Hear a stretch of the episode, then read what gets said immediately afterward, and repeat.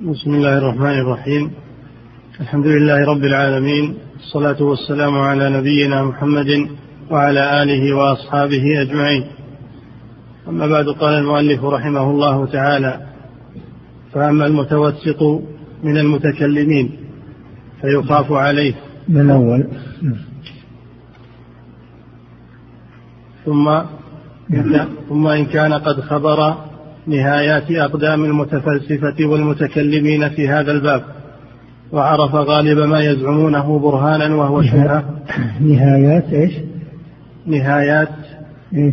أقدام المتفلسفة يعني كاتبها إقدام بالكسر وهي أقدام نعم نعم. ثم إن كان قد خبر نهايات أقدام المتفلسفة والمتكلمين في هذا الباب وعرف غالب ما يزعمونه برهانا وهو شبهة رأى أن غالب ما يعتمدونه يؤول إلى دعوى لا حقيقة لها أو شبهة مركبة من قياس فاسد أو قضية كلية لا تصلح إلا جزئية أو دعوى إجماع لا حقيقة له أو التمسك في المذهب والدليل بالألفاظ المشتركة.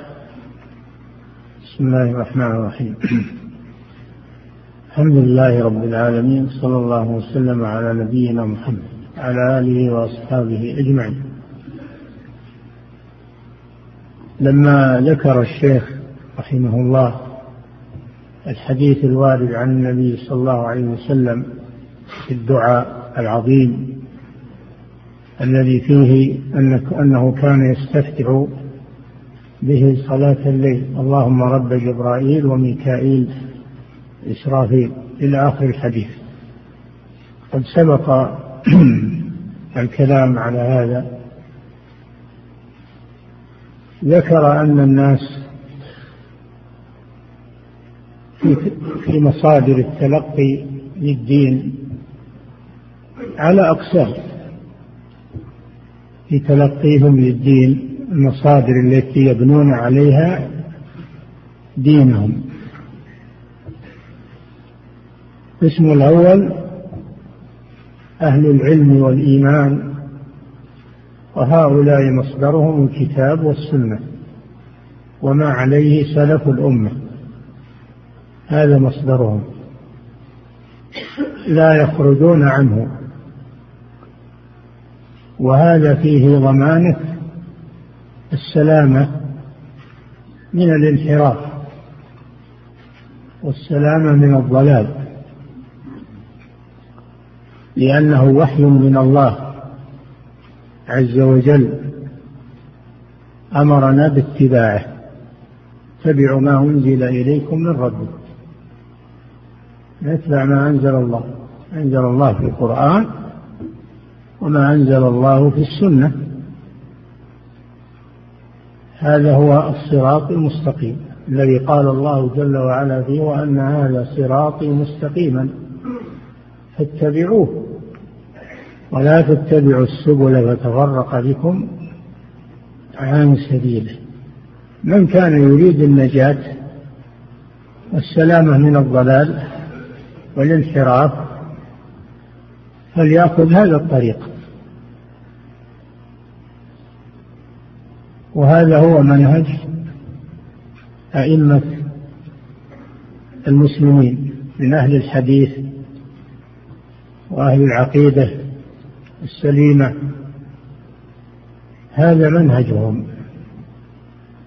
وهذا هو الذي أوصى به صلى الله عليه وسلم في قوله فإنه من يعش منكم فسيرى اختلافا كثيرا. فعليكم بسنتي وسنة الخلفاء الراشدين مهديين من بعد تمسكوا بها وعضوا عليها بالنواجذ. وإياكم ومحدثات الأمور. فإن كل محدثة بدعة وكل بدعة ضلالة.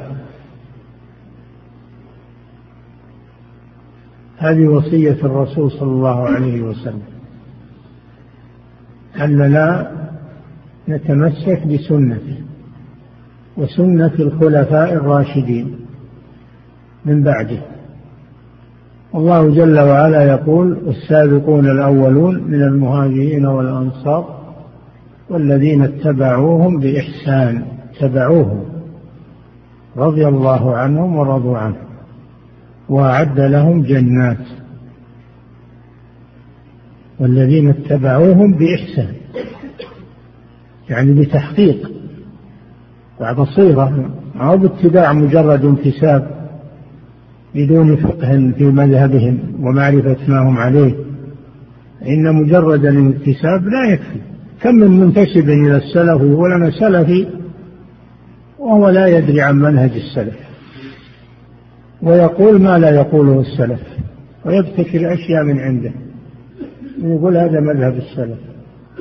لأنه لا يعرف مذهب السلف. الذي يريد أن ينتسب إلى السلف عليه أن يدرس منهجهم ومذهبهم ومأخذهم وسيرتهم حتى يتبعهم بإحسان. فإذا لم يكن على هذا المستوى من العلم فإنه لا يتبعهم بإحسان بل إنه يقع في في الأخطاء ويظن أن هذا مذهب السلف. وكم حصل هذا؟ خصوصا في زماننا. الآن المنتسبون إلى مذهب السلف. الحمد لله كثير وهذا شرف وخير. ونرجو لهم الخير إن شاء الله لكن نحثهم على أن يتعلموا منهج السلف. ولا يغلوا في منهج السلف ويقولون هذا منهج السلف. الغلو ليس من منهج السلف. التطرف ليس من منهج السلف. هؤلاء ليسوا من السلف لأنهم لم يتبعوهم بإحسان. الله جل وعلا يقول والذين اتبعوهم بإحسان ما قالوا الذين اتبعوهم فقط بل قال بإحسان هذا هو المقصود. وهذا هو مصدر التلقي عند أهل السنة والجماعة. تلقون دينهم من هذا المصدر العظيم. ولذلك لم يضلوا. والحمد لله. وهم على بصيرة وعلى نور على هدى طريق مستقيم سلموا من الشذوذ والعلل والانحراف والغلو والتطرف سلموا من التساهل والجفاء. فهذه فائدة التمسك بمنهج السلف والتلقي من مصادرهم. وهي الكتاب والسنة وما عليه سلف الأمة. ما عليه إجماع المسلمين. الطائفة الثانية طائفة المتكلمين الذين أخذوا دينهم عن الجدل وعلم الكلام بنوا عليه عقيدتهم وأعرضوا عن الكتاب والسنة. وصاروا يبنون عقيدتهم على علم المنطق وعلم الكلام والجدل ولم ينتهوا إلى شيء. ولم ينتهوا إلى شيء بل إلى الحيرة والاضطراب. كما جاءكم في أول الكتاب أنه أن شاعرا منهم يقول يقول نهاية إقدام أو نهاية أقدام العقول. نهاية أقدام العقول عطال وأكثر سعي العالمين ضلال. ولم نستفد من بحثنا طول عمرنا إلا أن جمعنا قيل وقالوا. ما استفادوا شيء إلا الخلاف. قال فلان وقال فلان.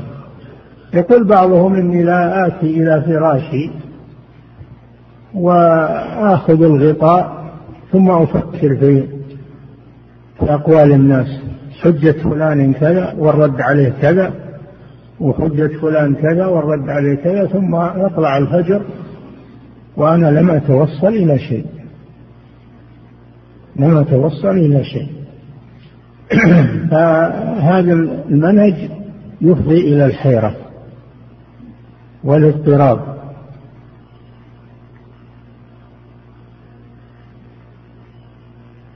حتى إن بعض أساطينهم لما حضرته الوفاة أدرك هذا وقال أموت على عقيدة عجائز نيسابور عجائز ما دخلهم بعلم الكلام ولا دخلهم شيء فطرة.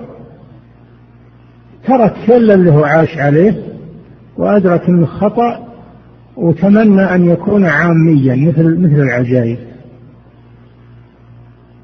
ليسلم من هذه الحياة وهذا الاضطراب. شهادات كثيرة من أساطينهم شهدوا بها على أنفسهم أنهم ما أدركوا إلا الحيرة والتيه لأنهم تركوا الكتاب والسنة وقالوا إن الكتاب والسنة أدلة أدلة سمعية تفيد الظن. تفيد الظن ولا تفيد اليقين. وأما أدلة المنطق وعلم الكلام فهي براهين عقلية تفيد يقينية تفيد اليقين. وما هو هذا اليقين الذي توصلوا إليه؟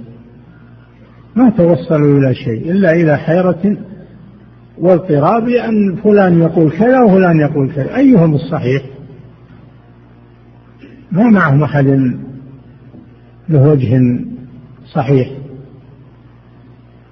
فهذا هو نتيجة هو نتيجة التلقي عن علم الكلام وعلم المنطق وبناء الدين عليه أنه يفضي إلى الاضطراب والحيرة مع أنهم ناس عقلاء وخذاق وأساطين في الجدل لكن ما توصلوا إلى شيء. إن كل واحد منهم يقول الحق كذا والحق كذا ولا فيه ميزان يرجعون إليه وهو الكتاب والسنة. ما عندهم ميزان. من الذي يضمن أن فلان مصيب وفلان مخطئ وفلان؟ ما يضمن هذا إلا الكتاب والسنة. وهم ما يستدلون بالكتاب والسنة. فهذا الذي أوقعهم في الحيرة والاضطراب. أنهم تركوا التلقي من الكتاب والسنة وبنوا دينهم على قيل وقال. على قول فلان وحجة فلان علم المنطق علم الجدل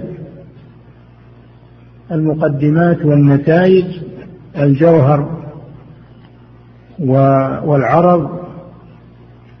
والجسم وما أشبه ذلك من ترهاتهم. مصطلحات بشرية لا توصل إلى شيء. كل طائفة لها مصطلح. تعادل مصطلح الطائفة الأخرى. فلذلك صاروا في صراع وعاشوا في صراع فيما بينهم. وكفر بعضهم بعضا وضلل بعضهم بعضا. ولم يتوصلوا إلى شيء. في اختصام بين الجهمية والمعتزلة وبين المعتزلة والأشاعرة وبين في اختصام بينهم. كل واحد يضلل الآخر. أهل السنة والجماعة ليس عندهم شيء من هذا لأنهم يسيرون على منهج سليم. ولا عندهم شيء من هذه الحيرة وهذا الاضطراب وهذا التخطئة والتضليل التجريح لما بينهم. لأن الله يقول ولا تتبعوا السبل فتفرق بكم عن سبيله هؤلاء تفرقت بهم السبل. تركوا الصراط المستقيم واتبعوا السبل فتفرقت بهم. ولم يصلوا إلى نتيجة.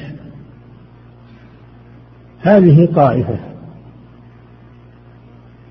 ولهذا سيأتي كلام الشافعي رحمه الله الذي ذكره الشيخ أنه قال حكم في أهل الكلام أن يضربوا بالجريد والنعال وأن يطاف بهم في القبائل ويقال هذا جزاء من أعرض عن الكتاب والسنة وأخذ بعلم الكلام. أخذ بعلم الكلام. الإمام مالك رحمه الله يقول أو كلما جاءنا رجل أجدل من رجل تركنا ما نزل به جبريل على محمد صلى الله عليه وسلم لجدل هؤلاء. فلا يضبط الحق إلا الكتاب والسنة. لأن الله أنزلهما هدى كما قال جل وعلا فإما يأتينكم مني هدى فمن اتبع هداي فلا يضل ولا يشقى. ومن أعرض عن ذكري فإن له معيشة ضنكا. نحشره يوم القيامة أعمى. قال ربي لم حشرتني أعمى؟ وقد كنت بصيرا. قال كذلك أتتك آياتنا فنسيتها. وكذلك اليوم تنسى. هذه النتيجة. طائفة الثالثة طائفة المتصوفة والقبوريين والخرافيين. هؤلاء مصدر تلقيهم لا يستدلون بالكتاب والسنة وإنما يستدلون بالأحاديث الضعيفة أو الموضوعة أو الحكايات التي يتناقلونها أو المنامات والأحلام التي يرونها في المنام أو بمشائخهم الذين أضلوهم ولا يخرجون عن عن طرقهم لأن كل شيخ له طريقة يبايع عليها يبايعون عليها ولا يخرجون لأنهم لو خرجوا يهلكون. يجيهم الشيطان يقول إن نقضتم العهد نزل بكم العذاب. أنتم بايعتم هؤلاء. من العجيب أنهم لو بايعوا البيعة الشرعية لإمام المسلمين يخونون. لكن إذا بايعوا البيعة البدعية لا يخونون. يخافون من العذاب. فهؤلاء هذا منهجهم وهذا مشربهم وهذه مصدر تلقيهم. إما حديث ضعيف لا يحتج به أو مكذوب. يجعلون يحيونه وينشرونه وهو مكذوب. أو ضعيف شديد الضعف لا يحتج به. ما يخرجون عن هذا. كل أدلتهم إذا نظرت فيها وجدتها من هذا النوع. أو حكايات. فلان حصل له كذا وفلان وقف في كذا وفلان دعا عند القبر حصل له كذا فلان طلع عليه الميت من قبره وقال أنا أقضي حاجتك وفلان كما يأتي. حكايات من الشيطان أو رؤى وأحلام. والرؤى والأحلام لا يبنى عليها دين. الرؤيا إنما هي الصحيحة مبشرات فقط. إنما الرؤى مبشرات ولا يبنى عليها دين لا أحكام شرعية ولا دين يبنى على الأحلام لأن الدين إنما يبنى على ما جاء به الكتاب والسنة. وبعد وفاة الرسول صلى الله عليه وسلم انقطع الوحي انقطع الوحي. فلا ينزل وحي على ميت ولا على فلان ولا على فلان كما يقولون ويروجون حكايات يكتبونها ويألفونها من هذا النوع. فلذلك تجد الخرافيين الآن يروجون الخرافات يكتبون مناشير وأوراق ويوزعونها ويقولون اللي يوزعها يحصل على كذا وله من الأجر كذا ويرفع إن كان موظف واللي ما واللي ما ينشرها يموت ويجيه مرض ويخسر في تجارته وإلى آخره. هذا شيء ترونه أنتم. هذه طريقة الخرافيين. تقول لهم شد دليل من الكتاب والسنة؟ يقول هذا رؤيا رؤيا الشيخ أحمد خادم الحجرة النبوية رأى كذا وكذا. رؤيا. الرؤيا يبنى عليها شيء. يبنى عليها الدين. إنما رؤى الأنبياء عليهم الصلاة والسلام هي وحي من الله. رؤيا النبي وحي. لكن رؤيا غيره لا ما هي وحي. ولا يبنى عليها حكم شرعي. أبدا. لكن هي إما أنها مبشرات لأهل الخير من عاجل البشرى وإما أنها منذرات تنذره من أنه على خطأ وأنه على كذا من أجل أن يتوب من خطئه فقط. أما أنه يبنى عليها حلال وحرام وعبادة هذا أمر لا يجوز. هذا لا يبنى إلا على كتاب الله وعلى سنة رسوله صلى الله عليه وسلم. الفرقة الرابعة فرقة العلمانية. فرقة العلمانية. والمعجبون بالغرب. وحضارة الغرب. هؤلاء يبنون دينهم على ما يقوله الغرب. ما قاله الغرب فهو صحيح. ولا فيه جدال. وما لم يقله الغرب فهذا لا ينظر إليه. هذا عندهم الآن. ولذلك يدعون إلى أن المسلمين يقلدون الغرب ويتبعون الغرب لأجل أن يلحقوا بالركب ويخرجوا من الجمود يخرجوا من كذا ومن كذا. يدعون إلى هذا الآن. يريدون أن المسلمين يتركون دينهم ويأخذون ما عليه الغرب. من عادات وتقاليد وتوافه. نعم لو أخذ المسلمون بما عليه الغرب من الصناعة والشيء المفيد والتعلم هذا شيء جيد لكن ما يأخذون إلا القشور والأشياء التي لا خير فيها. ويقولون هذه هذه هي الحضارة وهذا هو التقدم. هذا منهج لهؤلاء.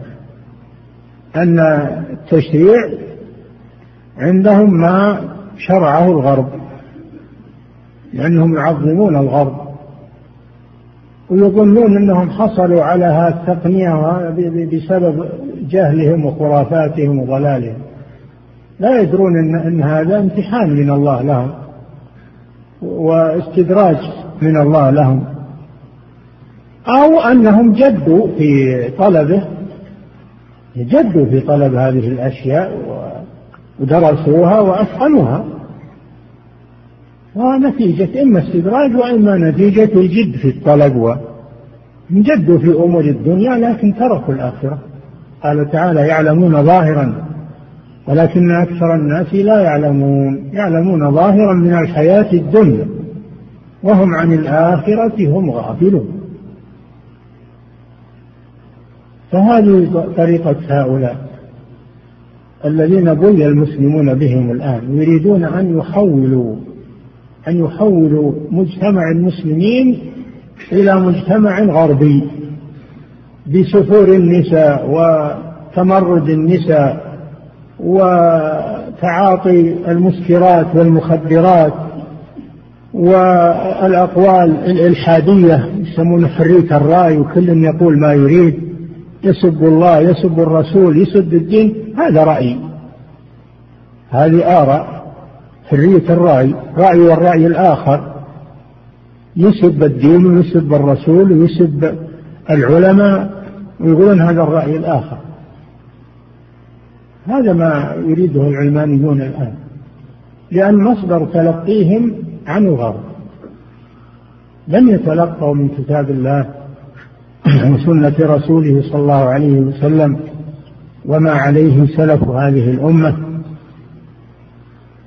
ويظنون أن كون المسلمين ليس عندهم صناعة وتقنية انه بسبب الدين. الدين هو هو يأمر بالإهمال هو يأمر بالكسل هو يأمر بالعطالة. الدين يأمر بالجد وطلب الرزق والدراسة والتعلم. أعدوا لهم ما استطعتم من قوة من رباط الخيل ترهبون به عدو الله وعدوكم. يأمر بالتعلم فهذا ما هو نتيجة أنهم تمسكوا بدينهم. ما تمسكوا بدينهم لأن دينهم يأمرهم بالجد والاجتهاد وعدم الكسل وإنما هذا لأنهم لم يتمسكوا بدينهم وجنحوا إلى الراحة والإخلاد إلى الأرض والنوم السهر بالليل والنوم بالنهار متى ينتجون هؤلاء؟ ماذا ينتجون هؤلاء؟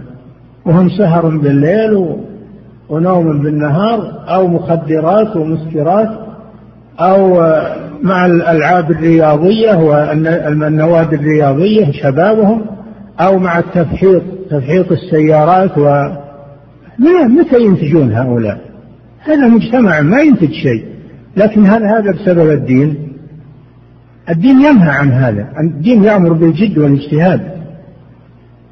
اعمل لدنياك كما في الأثر كأنك تعيش أبدا. واعمل لآخرتك كأنك تموت تموت غدا.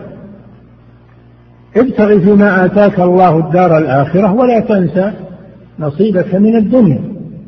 فالدين ديننا ولله الحمد دين الاعتدال. هو دين الرهبانية ودين التشدد أو دين المروعة والتسيب وإنما هو دين الجد والاجتهاد والاعتدال للدين والدنيا.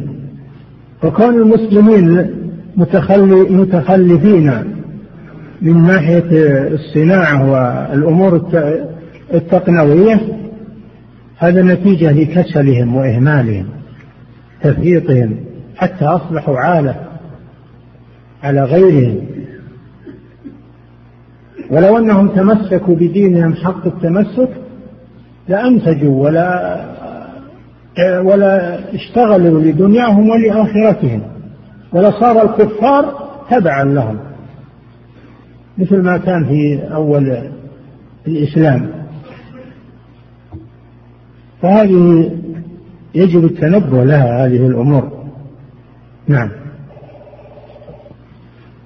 ثم إن ذلك إذا ركب بألفاظ كثيرة طويلة غريبة عمن لم يعرف اصطلاحهم أوهمت الغر ما يوهمه السراب للعطشان. أي نعم هذه القواعد المنطقية وعلم الكلام والمقدمات والنتائج والجوهر والعرض الجواهر الفردة والجسم هذه كلها اصطلاحات كلامية لا أصل لها ولا وجود لها. إنما هي اصطلاحات كلامية. نعم. ثم إن ذلك إذا ركب بألفاظ كثيرة طويلة غريبة عمن لم يعرف اصطلاحهم أوهمت الغرة ما يوهمه السراب للعطشان. مثلا يقول لك الصفات أعراض والأعراض لا تقوم إلا بجسم والجسم لا يكون مركبا إلا مركبا من الجواهر الفردة والأجسام متشابهة ويلزم من هذه النتيجة يلزم من إثبات الصفات التشبيه لأن إذا أثبتناها وصفنا الله بأنه جسم والأجسام متشابهة فيلزم التشبيه. هذا هذا دليلهم الطويل المعقد الذي لا نتيجة له. كله باطل من أوله إلى آخره. الله جل وعلا لا يقاس بخلقه ولا يشبه يشبهه أحد من خلقه فله أسماء وصفات تليق به وللخلق أسماء وصفات تليق بهم ولا يشتبه هذا بهذا. نعم. فهم أخضعوا الله وجعلوه مثل غيره يقاس على غيره تعالى الله عما يقولون. هذا قياس فاسد. قياس الخالق بالمخلوق هذا قياس فاسد. نعم. ثم إن ذلك إذا رتب بألفاظ كثيرة طويلة غريبة عمن لم يعرف اصطلاحهم أوهمت الغربة عمن لم يعرف اصطلاحهم. تنبه إلى هذه. اللي ما يعرف علم المنطق وعلم الكلام يغتر به يظن صحيح. لكن اللي درسه وسبر أغواره وشاف نتائجه يعرف أنه باطل. ولذلك شيخ الإسلام ابن تيمية رحمه الله لما درس هذا الفن أو هذه الفنون أعجز أهلها وأفهم أهلها بالرد عليهم وأفسد أفواههم لأنهم لا يستطيعون أن يباروه فيها وهو أعلم بهم منهم منهم أعلم بها من أصحابها. ولهذا يقول أصحاب المذاهب إن ابن تيمية أعرف بمذاهبنا منا يذكر لهم أشياء ما يعرفونها من مذاهبهم نتيجة إيش؟ نتيجة الاطلاع والدراسة. أما الإنسان الذي ما يدرس هذه الأمور ما يدري عنها يظنها صحيحة. يظنها أنها صحيحة. وهذا مما يدل على الحفز على التعلم والاطلاع. حتى يكون الإنسان على بينة ولا ينخدع. نعم. عمن لم يعرف اصطلاحهم أوهمت الغرة ما يوهمه السراب للعطشان. أوهمت الغر. الغر الإنسان الغر اللي آه الذي لا يميز الأمور ويغتر بالظواهر. أنها حقيقة وأنها أدلة عقلية وبراهين يقينية.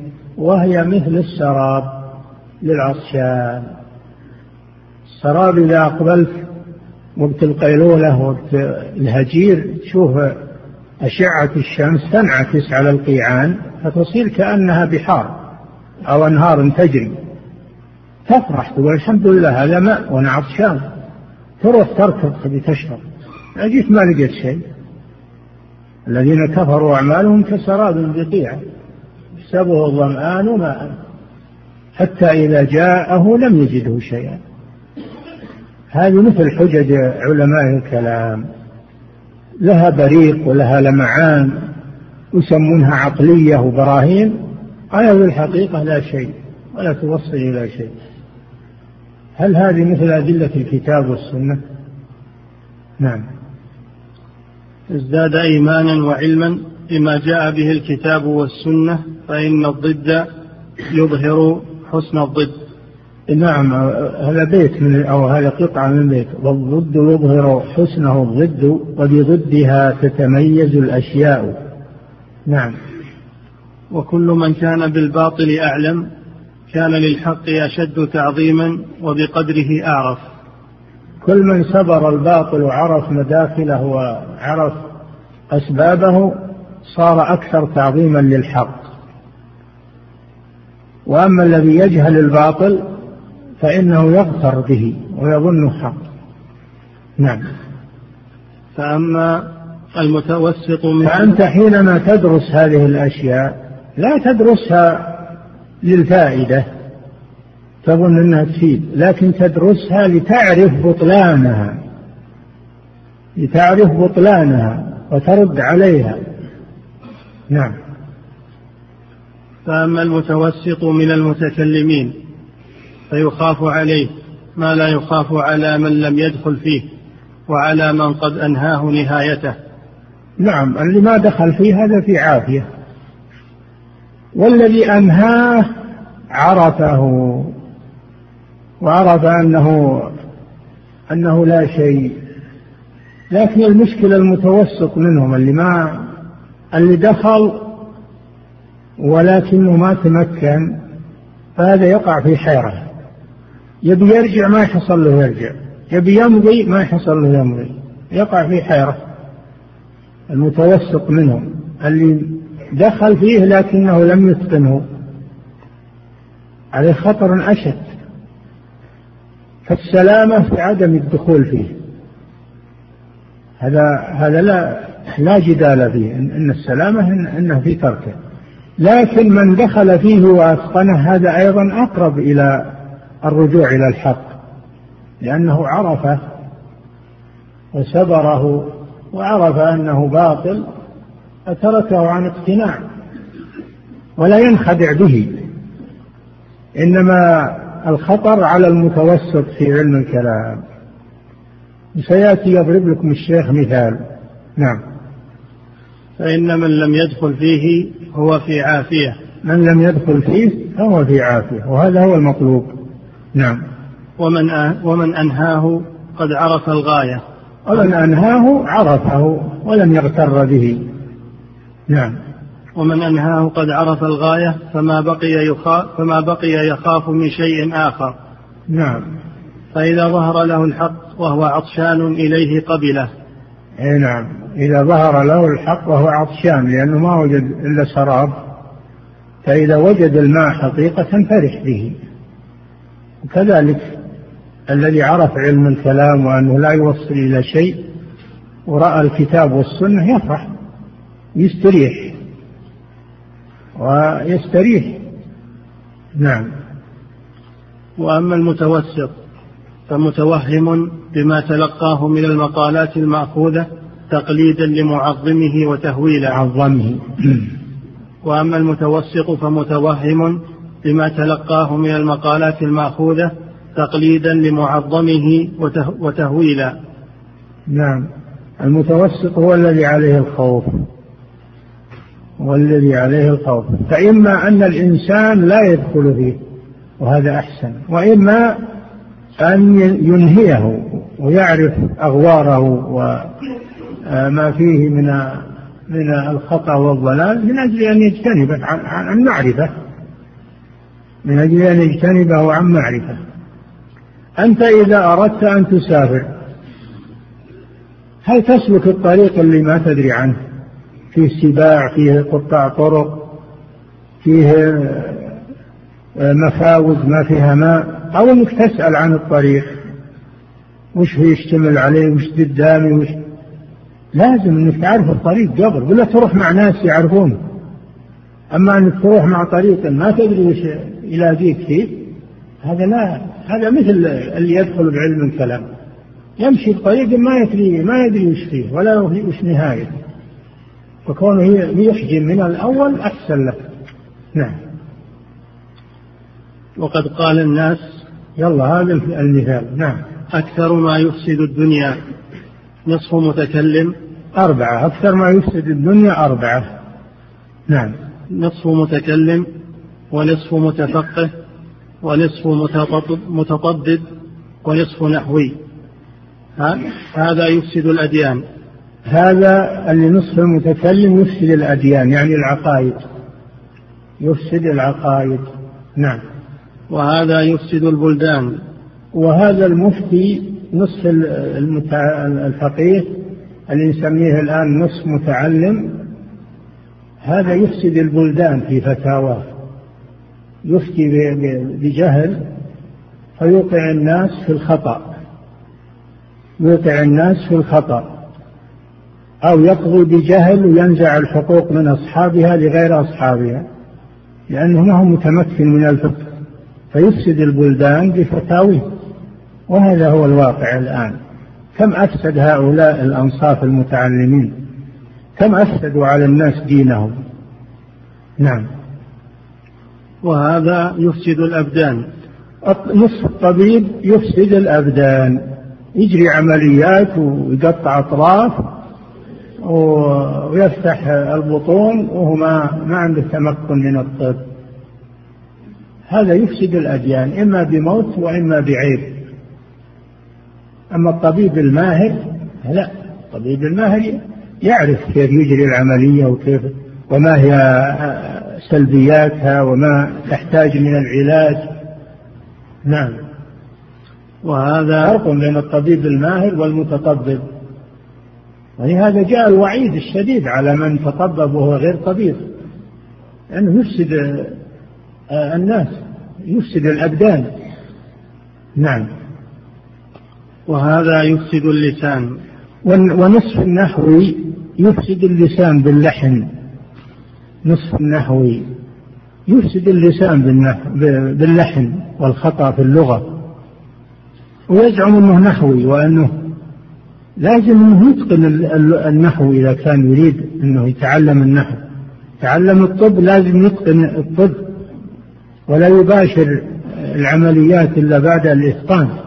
لا يباشر التدريس وهو يدعي النحو إلا بعد إتقان النحو. المفتي لا يفتي إلا بعد أن يتقن الأحكام الشرعية بأدلتها من أجل أن يفتي عن علم. المتكلم اللي دخل في علم الجدل لا بد أن ينهي الفن هذا ينهيه إنهاء لأجل أنه يعرف حقه من باطله. إن كان فيه حق يميز. نعم. ومن علم أن المتكلمين من المتفلسفة وغيرهم هم في الغالب في قول مختلف يؤفك عنه من أفك. المتكلمين من المتفلسفة. والمتفلسفة جمع متفل متفلسف. والفيلسوف هو الحكيم عندهم. فلسفة هي الحكمة عندهم. نعم. ومن علم أن المتكلمين من المتفلسفة وغيرهم هم في الغالب في قول مختلف. لأن المنطق المنطق من جاء؟ المنطق جاء من اليونان. جاء من العجم. ما هم من علوم المسلمين ولا من علوم العرب. وإنما هو من من من من فلاسفة اليونان. لأن اليونان هي أقدم بلاد العالم في الفلسفة والمنطق والأشياء هذه. نعم. ومن علم أن المتكلمين من المتفلسفة وغيرهم هم في الغالب في قول مختلف يؤفك عنه من أفك. يعني نعم. متفلسفة لم يجمعوا على رأي. لأنهم ليس لهم مصدر. وإنما مصدرهم اصطلاحاتهم. اصطلاحاتهم تختلف كل يدعي أنه مع الحق. فلذلك صاروا في قول مختلف. إنكم لفي قول مختلف. يؤفك عنه من أفك. نعم. يعلم الذكي منهم العاقل أنه ليس هو فيما يقوله على بصيرة وأن حجته ليست بينة.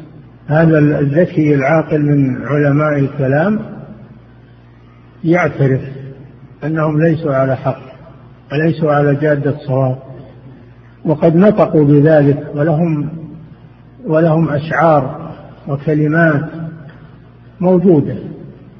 نعم. ومنهم من رجع عند الموت كما يقال عن الرازي وعن إمام الحرمين الجويني وعن ناس رجعوا عند الموت. نعم.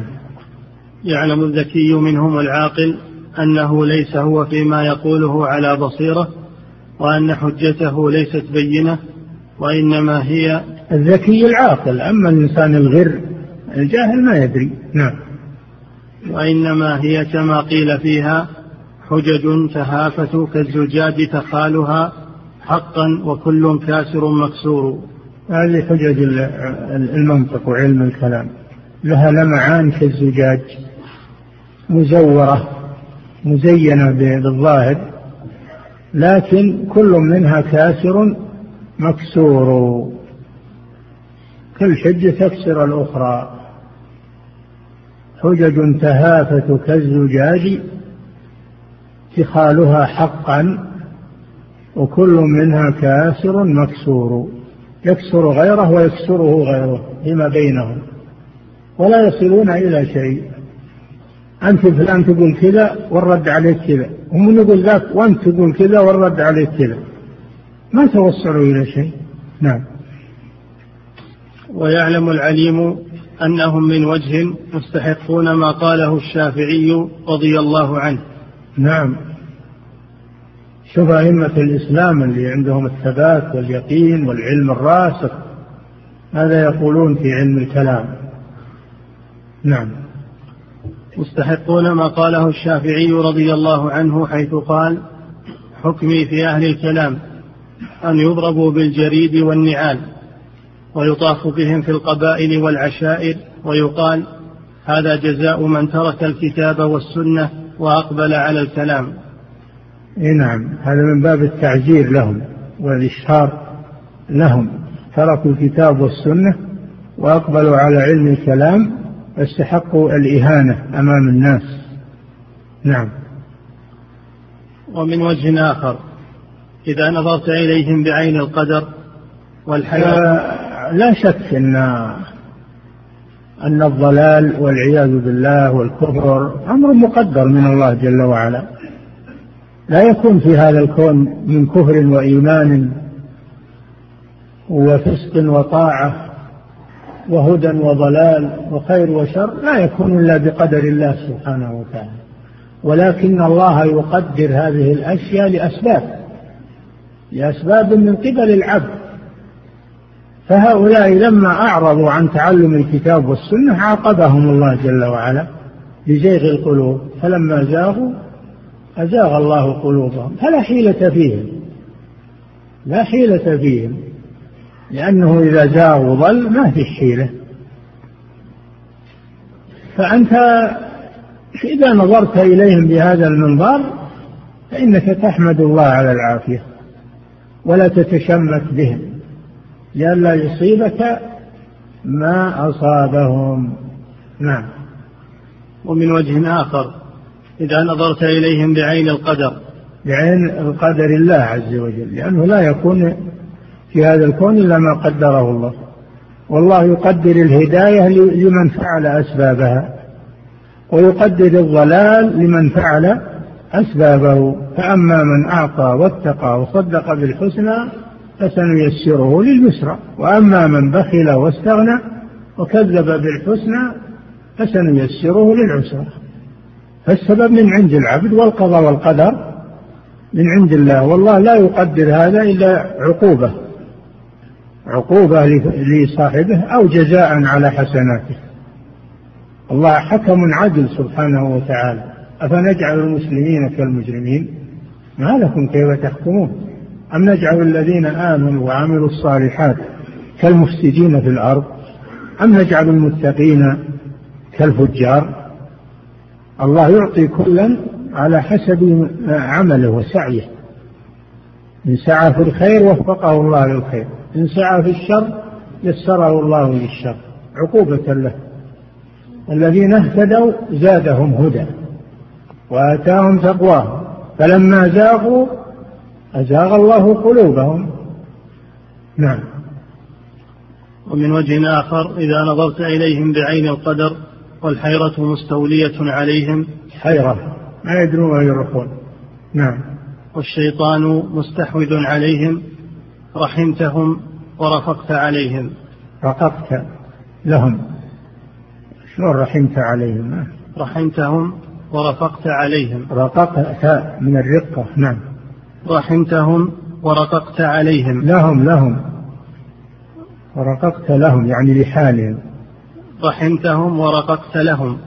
إي نعم لحالهم يعني.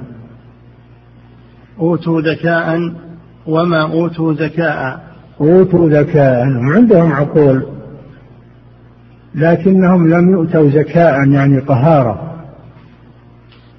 لم يؤتوا طهارة ولم يستعملوا ذكاءهم فيما ينفعهم. بل استعملوه فيما يضرهم. فالله جل وعلا لم يظلمهم أعطاهم ذكاء لكنهم لم يطهروا أنفسهم. فالله عاقبهم بالضلال والعياذ بالله. والذكاء بدون زكاة لا ينفع بل يضر. الذكاء بدون زكاة لا ينفع بل يضر صاحبه. نعم. وأعطوا فهوما وما أعطوا علوما. هم يفهمون. هم مجانين ولا ولا معتوهين. يفهمون.